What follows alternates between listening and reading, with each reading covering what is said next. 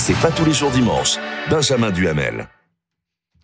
Vous regardez euh, C'est pas tous les jours dimanche. Euh, juste avant de retrouver euh, François Hollande pour la, la grande interview du soir, on va d'abord faire un point avec vous, Mathias Tesson, sur l'enquête autour de la disparition de, de la jeune Lina. Mathias, ce qu'on a appris il y a quelques heures, c'est qu'une information judiciaire avait été ouverte pour enlèvement ou séquestration. très concrètement, Mathias, qu'est-ce que ça change pour l'enquête? C'est l'information effectivement de la journée. Jusqu'à présent, cette enquête était menée sous la responsabilité de la procureure de la République de Saverne, procureur qui a donc décidé de finalement confier cette affaire à deux juges d'instruction euh, du tribunal judiciaire de Strasbourg. Concrètement, qu'est-ce que ça veut dire? Ça veut dire désormais deux choses. D'abord que euh, l'hypothèse criminelle est désormais clairement envisagée euh, par la justice concernant les faits, concernant la disparition de cette jeune fille de 15 ans. Et puis deuxième chose, ces deux juges d'instruction désignés ils vont désormais avoir des pouvoirs d'investigation plus amples, plus souples, plus rapides également. Et on s'inscrit désormais dans le temps long de l'enquête, dans le temps long de l'instruction. Deux juges d'instruction.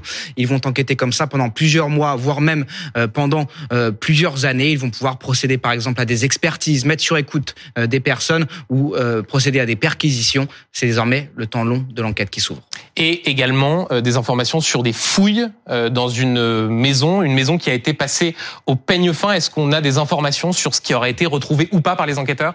On sait que cette maison avait notamment été ciblée parce que euh, devant il y avait une voiture euh, stationnée de couleur plutôt grise, de marque plutôt euh, Clio. Et vous savez, ce véhicule-là est dans le radar des enquêteurs depuis maintenant 48 heures suite à un témoignage corroboré par des images de vidéosurveillance. Et donc il y a eu cette maison effectivement fouillée à proximité de l'endroit où disparaît cette jeune fille. Et ces fouilles ainsi que l'audition du propriétaire n'ont rien donné.